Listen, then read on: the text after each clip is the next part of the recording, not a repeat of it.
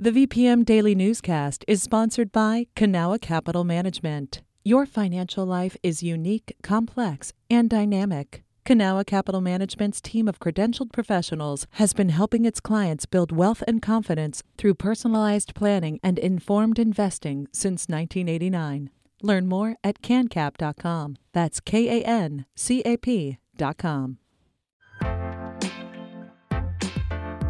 You're listening to the VPM Daily Newscast, the recap of today's top stories in Central Virginia. From the VPM Newsroom in Richmond, I'm Ian Stewart. Richmond has named its new bike lane sweeper, WRIC reports. Its name is MF Broom. The sweeper's name is a reference to late hip hop artist MF Doom. He was known for his supervillain persona and metal face mask. Doom, whose real name was Daniel Dumoulin, died in 2020. MF Broom won by more than 100 votes in Venture Richmond's Twitter poll following a competition that eliminated other possible names. While the selection has been finalized, Venture Richmond is planning an official naming ceremony for the near future. Richmond Police Chief Gerald Smith shut down questions from reporters during a press conference Monday about an alleged July 4th mass shooting plot. On the 4th of July, I just I know you don't want to talk about that anymore, but You're you correct. You're correct. the, Next um, question. Uh, we- we- ended the discussion. I ended the discussion. Richmond Police and Mayor LeVar Stoney reported the alleged plot to local and national media in early July, but faced scrutiny when a city prosecutor contradicted their account of the plan in court. Smith says the case is now in the hands of federal investigators. Last week, state regulators approved a $9.8 billion Dominion Energy project enabling the construction of the nation's largest wind farm in the waters off Virginia Beach.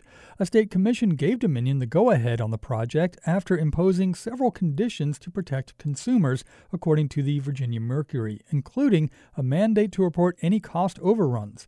Commissioners noted that the project is, quote, truly distinctive in its size, scope, and complexity while acknowledging its risk. Dominion's project will be paid for by consumers who will see an increase on their monthly bills.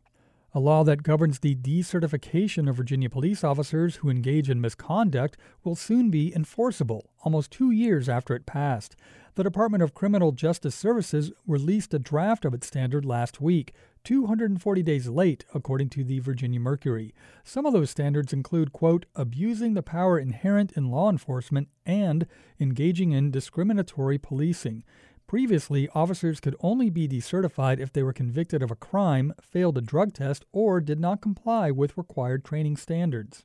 A Virginia Beach teenager who runs a tree planting nonprofit recently won a $36,000 national award. Catherine Hafner from partner station WHRO met up with them at one of his planting sites in Pungo. The trees in front of us, there were none of them before. It was really just brush that we had to clear out. Now there's all these different trees, and we can kind of see a, a larger ecosystem that's being built up. That's 18 year old Evan Need. He just graduated from Kempsville High and is headed to UVA this fall. But he already runs a nonprofit with international reach. It's called Planting Shade, and it started pretty much in his backyard.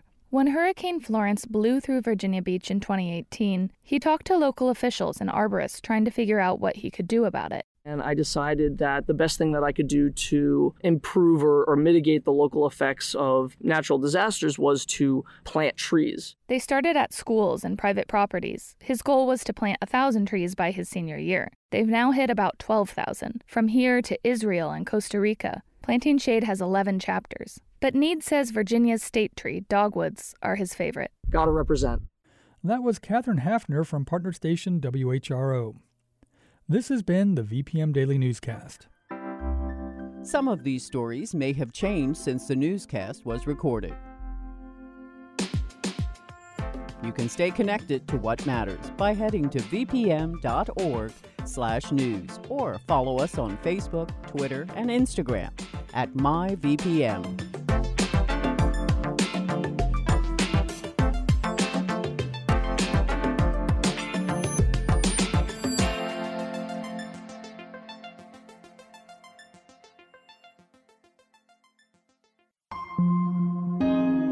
VPM.